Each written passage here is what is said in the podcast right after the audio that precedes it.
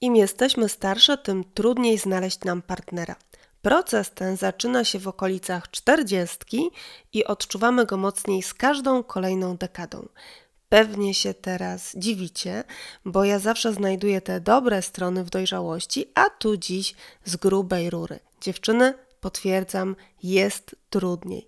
Ale w naszych rozmowach o dojrzałości nie chodzi o to, żeby zakłamywać rzeczywistość i udawać, że wszystko jest super, tylko żeby poznać trudności, rozłożyć je na czynniki pierwsze, oskubać z manipulacji kulturowych i dzięki temu je rozbroić.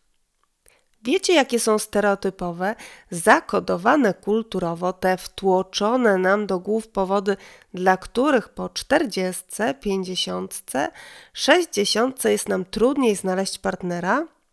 No, pierwszy to oczywiście starzenie się. Drugi to, że dojrzała dziewczyna nie jest atrakcyjna dla mężczyzn. A trzeci, że nasza kobiecość, sensualność, seksualność gwałtownie kończą się w pewnym wieku. Dziś chcę Wam przedstawić prawdziwe powody tego, że z wiekiem jest nam ciężej znaleźć chłopaka i pokazać, że one naprawdę nie wiążą się z utratą atrakcyjności w miarę kolejnych urodzin, bo spoiler, Mężczyźni też się starzeją i w dodatku, nad czym prywatnie ubolewam, starzeją się szybciej i bardziej spektakularnie, jeśli chodzi o zdrowie i długość życia. Dzisiejszy podcast był długi, więc podzieliłam go na dwa odcinki. Ja się nazywam Ania Oka, a podcast w pewnym wieku to miejsce dla ludzi dojrzałych i bardzo dojrzałych, chcących cieszyć się życiem to zacznijmy od pierwszych trzech punktów, które już omawiałam w skrócie, gdy Onet zwrócił się do mnie z pytaniem, dlaczego kobiety 50 plus mają problem ze znalezieniem partnera. Od razu odpowiadam na reakcję typu: Jak to mają, ja nie mam. Bardzo się cieszę, natomiast statystycznie jednak im starsze dziewczyny, tym częściej spotykają się z taką trudnością. Oczywiście te, które partnera szukają. I tu od razu omówimy najważniejszy punkt, czyli właśnie statystyki. Naprawdę nie ma co dorabiać wielkiej ideologii tam, gdzie odpowiedź daje najzwyklejsza matematyka. Po czterdziestce zaczyna się zmniejszać liczba mężczyzn w stosunku do kobiet i ta dysproporcja rośnie z każdą dekadą. Jakie jest tempo tego spadku? Wystarczy powiedzieć, że w wieku 80 lat połowa gospodarstw domowych w Polsce to samodzielnie żyjące kobiety. Za to druga połowa to zarówno osoby w związkach, jak i najmniejsza grupa, czyli samodzielnie żyjący mężczyźni. Mężczyźni nie tylko wcześniej umierają, w Polsce jest to około 8 lat, ale też wcześniej tracą zdrowie, co często jest dla nich przeszkodą w zawieraniu nowych związków. I teraz jeszcze jedna ważna kwestia związana z liczbami. Nie dość, że im jesteśmy starsze, tym mniej mamy mężczyzn dookoła, tym mniej mamy zdrowych na tyle, by budować związki mężczyzn, to jeszcze przyjęło się, że w związku to mężczyzna jest starszy od kobiety średnio do 5 lat. Czyli zobaczcie, Mężczyźni wcześniej umierają, wcześniej tracą zdrowie i jeszcze najczęściej są starsi od nas, czyli ta różnica życia i zdrowia jeszcze robi skok o jakieś 5 lat. I teraz powiem trochę żartobliwie, a trochę ciekawostkowo, że jeśli ludzie marzą o wejściu w związek trwający do końca życia i nie chcą się narażać na wdowieństwo, to kobieta powinna być statystycznie starsza od mężczyzny o 8 lat.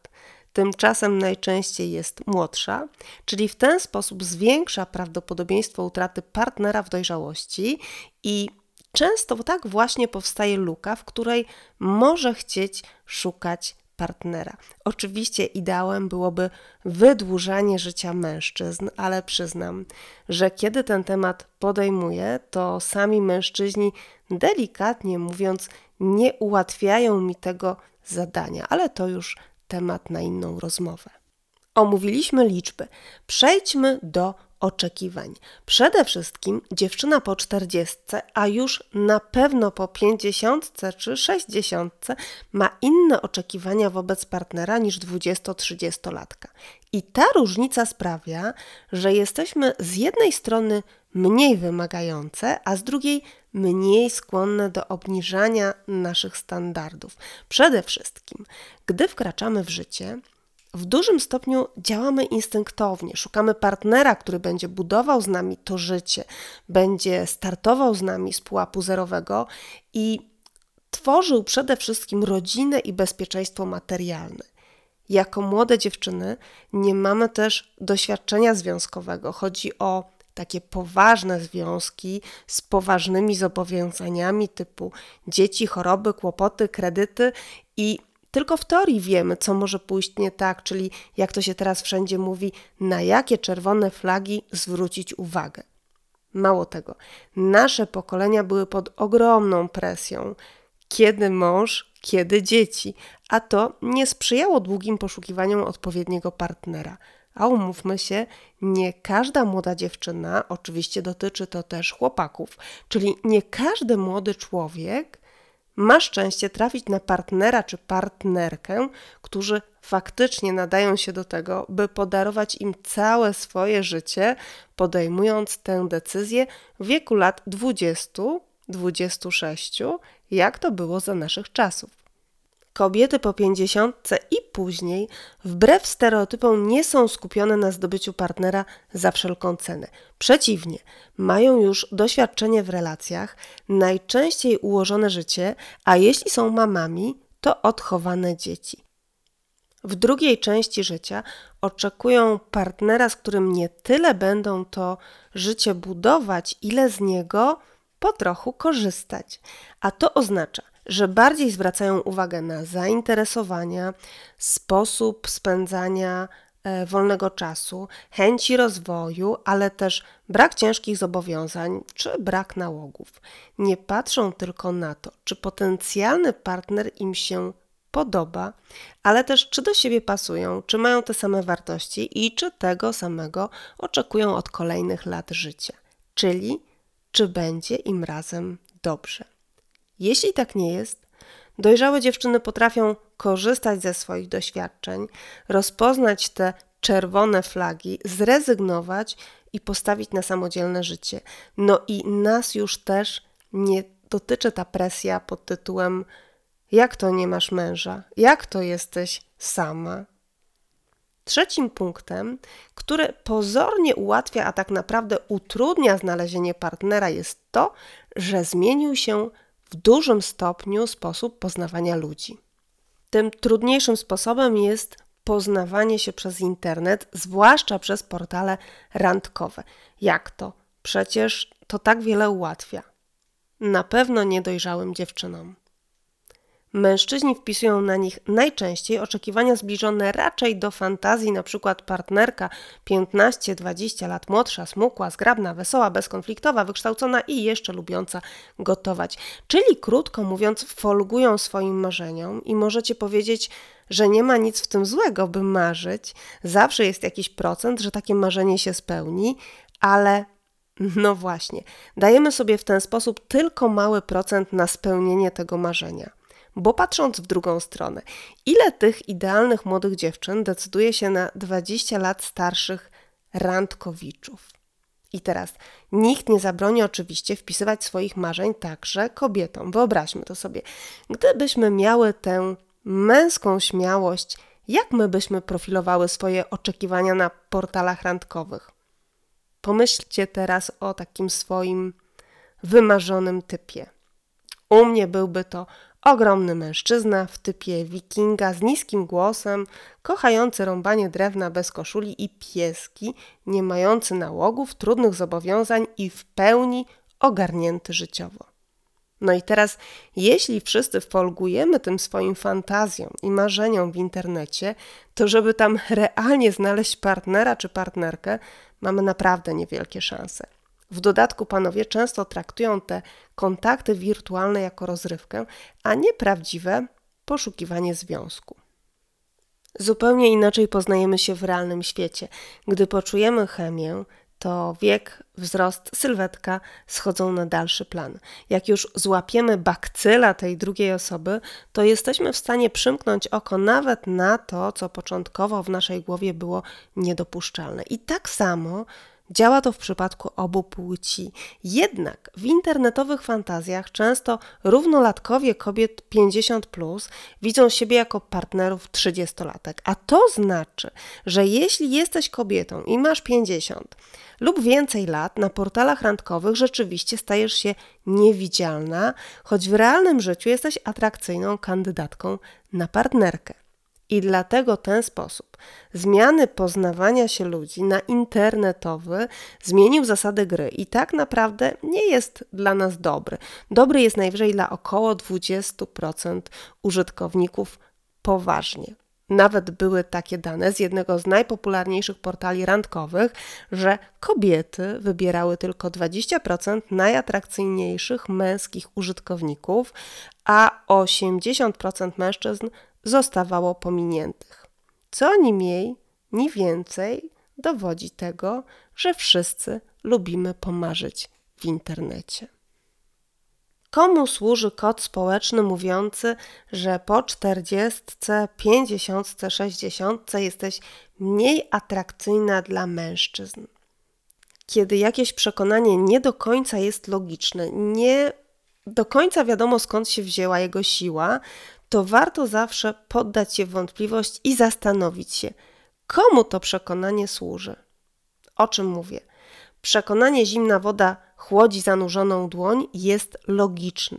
Zimne będzie chłodziło i wiemy skąd się wzięło. Oto miliony ludzi mają doświadczenie z włożeniem dłoni pod zimną wodę, która zadziałała chłodząco. Jeśli powiemy, kobieta po pięćdziesiątce jest nieatrakcyjna dla mężczyzn, jest to nielogiczne, bo nie każda kobieta po pięćdziesiątce, nie dla każdego mężczyzny będzie nieatrakcyjna, jak i każda kobieta dwudziestoletnia nie będzie atrakcyjna dla każdego mężczyzny. Skąd więc to silne kodowanie społeczne? Rozejrzyjmy się, komu taka narracja przynosi korzyści. Jeśli chodzi o pieniądze, to przedstawianie młodości jako atrakcyjności, a dojrzałości jako brak atrakcyjności przynosi niewyobrażalne zyski wszelkim koncernom, firmom i firemkom związanym z wyglądem. Kosmetyki kolorowe, pielęgnacja, farby i produkty do włosów, zakłady kosmetyczne, medycyna estetyczna, chirurgia plastyczna, odmładzające zajęcia sportowe, masaże, stylizacje, ubrania, suplementy, magazyny, portale itd. To najlepszy z możliwych biznesów, ponieważ starzenie się dotyczy każdej kobiety, a to oznacza stały przypływ zastraszonych i gotowych oddać każdy pieniądz klientek. I tyle, żadna filozofia. Brutalnie mówiąc, narracja kobieto, jeśli się zestarzejesz, to zostaniesz sama, bo nikt cię nie będzie chciał, nigdy się nie zmieni, bo to jeden z najbardziej dochodowych biznesów na świecie. Firmy będą tę narrację podsycać ile się da. Możemy zmienić jedynie naszą świadomość, co mam nadzieję robicie ze mną na w pewnym wieku. Kto jeszcze korzysta na tym, że zostajemy przekonane o naszym spadku atrakcyjności już po czterdziestce? Sami mężczyźni jeśli będziesz o sobie myślała jako o wybrakowanej kobiecie, mniej ładnej, mniej seksownej, mniej żywiołowej, mniej pociągającej, bo starszej, i w tym momencie pojawi się jakikolwiek zainteresowany, to istnieje duże prawdopodobieństwo, że nawet jeśli nie będzie to Twój wymarzony kandydat na partnera, a nawet nie taki dopuszczalny kandydat, to urobiona tymi kodami, że Twój czas minął, poczujesz wręcz wdzięczność, że się tobą zainteresował. Albo będziesz się bała, że i tak nikt inny już na ciebie nie zwróci uwagi. I to jest naprawdę ludzka, oparta na prostych schematach psychologicznych reakcja. I wtedy taki chłopak ma połowę pracy mniej. On nawet nie musi się specjalnie starać, wystarczy, że okazał zainteresowanie. Pomyślcie o tym chwilę. To jest bardzo wygodne. To kulturowe przekonanie nas, dojrzałych dziewczyn, że nie powinnyśmy za wiele oczekiwać, bo nasza kobiecość, czyli nasza rynkowa wartość już przeminęła. I kolokwialnie mówiąc, bierzmy co dają i bądźmy wdzięczne. I tylko my same możemy zmienić to w naszej głowie. Czy mężczyzna dojrzały w takim razie jest atrakcyjny dla dojrzałej dziewczyny? Bo często zastanawiamy się nad tym, czy my jesteśmy atrakcyjne, a co z chłopakami? Z odcinka podcastu Dojrzały on woli młodszą, a kogo woli dojrzała ona, wiecie, że najczęstszą różnicą wieku w związkach jest u nas akurat około do 5 lat, w kierunku starszy chłopak. Ale są tu też związki, gdzie niewiele starsza jest dziewczyna. Można więc założyć, że większość z nas będzie kierowała zainteresowanie w stronę partnera równolatka plus minus 5 lat, czyli będzie to chłopak po 40, po 50, 60, zależnie od tego, ile my mamy lat. Jesteśmy wychowywani w modelu kulturowym, w którym kobieta jest młodsza, najlepiej niższa i drobniejsza, więc nie ma co się dziwić temu, że mężczyźni patrzą na młodsze partnerki o kilka lat, a gdy przechodzi ten wiek średni, to jak mówiliśmy wcześniej, częściej fantazują o partnerkach 15-20 lat młodszych. Stąd pojawia się takie poczucie niewidzialności równolatek, czyli dziewczyn właśnie po 40, po 50 i dalej. I na to zjawisko często właśnie dziewczyny same się skarżą. I ja absolutnie z tym nie dyskutuję. Sama dobijając do pięćdziesiątki, zauważyłam, że mężczyźni w moim wieku są, nie chcę powiedzieć krytyczni, ale mocno oceniający wobec mnie. Tymczasem już chłopcy o 10 lat starsi, albo jeszcze silniej to widzę u dużo młodszych, potrafią się mną zachwycać. Więc absolutnie tak, zjawisko znikania dla równolatków istnieje. Ale teraz spójrzmy w drugą stronę. Wracam do pytania, czy dojrzały chłopak jest atrakcyjny dla dojrzałej dziewczyny? No powinien być. I to szaleńczo, biorąc pod uwagę szeroko przekazywany kod kulturowy, mężczyźni starzeją się lepiej od kobiet, czy też stary mężczyzna nigdy nie jest tak stary jak stara kobieta. A jak jest w realnym życiu? W naszych pokoleniach kiedy rozglądasz się po plaży, na basenie, w parku, w kawiarni, czy rzeczywiście mężczyźni po 40, po 50, po 60 robią się atrakcyjniejsi od swoich rówieśniczek? Są bardziej zadbani, może bardziej dbają o zdrowie, na przykład zęby, mają ciekawsze pasje, częściej uczą się nowych rzeczy, mają lepiej poukładane życie? Jak to jest, gdy odłożymy stereotypy i spojrzymy na prawdziwe życie. Pomyślcie teraz chwilę o prawdziwych ludziach, takich z krwi i kości, którzy Was otaczają. Otóż mamy wokół nas szalenie atrakcyjnych, dojrzałych chłopaków i tych mało atrakcyjnych też mamy, ponieważ płeć nie ma nic do tego, czy w pewnym wieku jesteś atrakcyjna, atrakcyjny czy nie. Możemy spotkać oszałamiająco atrakcyjną 60-latkę i zupełnie nieatrakcyjnego 40-latka i odwrotnie. I uwaga, o tym się oczywiście nie mówi, bo narracja narzuca kobiecie kochanie mimo niedociągnięć i nieatrakcyjności, patrzenie w serce i tak dalej, ale bardzo często dziewczyny w pewnym wieku nie mogą znaleźć partnera nie dlatego, że się starzeją i według kanonów kulturowych przestają być piękne i żaden mężczyzna nie chce ich wybrać, ale dlatego, bo, i tu szok, niedowierzanie, jak ona może tak mówić, mężczyźni w pewnym wieku nie są dla nich atrakcyjni. Tak, kobiety nie tylko są wybierane, jak to było przez większą część historii ludzkości, dziś kobiety również wybierają. To teraz kolejna, jak się okazuje, sporna kwestia. Czego oczekuje dojrzały mężczyzna od związku? Jeśli jesteście ze mną na Instagramie, to wiecie, że temat znajdowania partnera czy budowania związków dojrzałości podejmuje co jakiś czas pod różnymi kątami i jest to temat, na który chętnie się wypowiadacie. Dzięki temu ja mam nie tylko swoje analizy, dane i wnioski, ale też szerokie spojrzenie dziewczyn, które to próbę budowania związku, udaną lub nie, mają za sobą albo są w jej trakcie. Możecie sami zajrzeć pod posty i doczytać. No, wiadomości prywatne nie zajrzycie, ale ja tu streszczę najczęstsze doświadczenia. Otóż głównym zgłaszanym problemem przez czytelniczki jest to, że wielu mężczyzn, może nawet nie tyle około 40 czy 50, ale już po 50, w okolicach 60, 70, szuka partnerek do odtwarzania tradycyjnych ról płciowych. Czyli krótko mówiąc, kobieta ma pełnić role opiekuńcze, co prawdopodobnie wynika z tego, że starsze pokolenia mężczyzn zostały wychowane właśnie do takiego modelu życia i nie chcą z niego zrezygnować.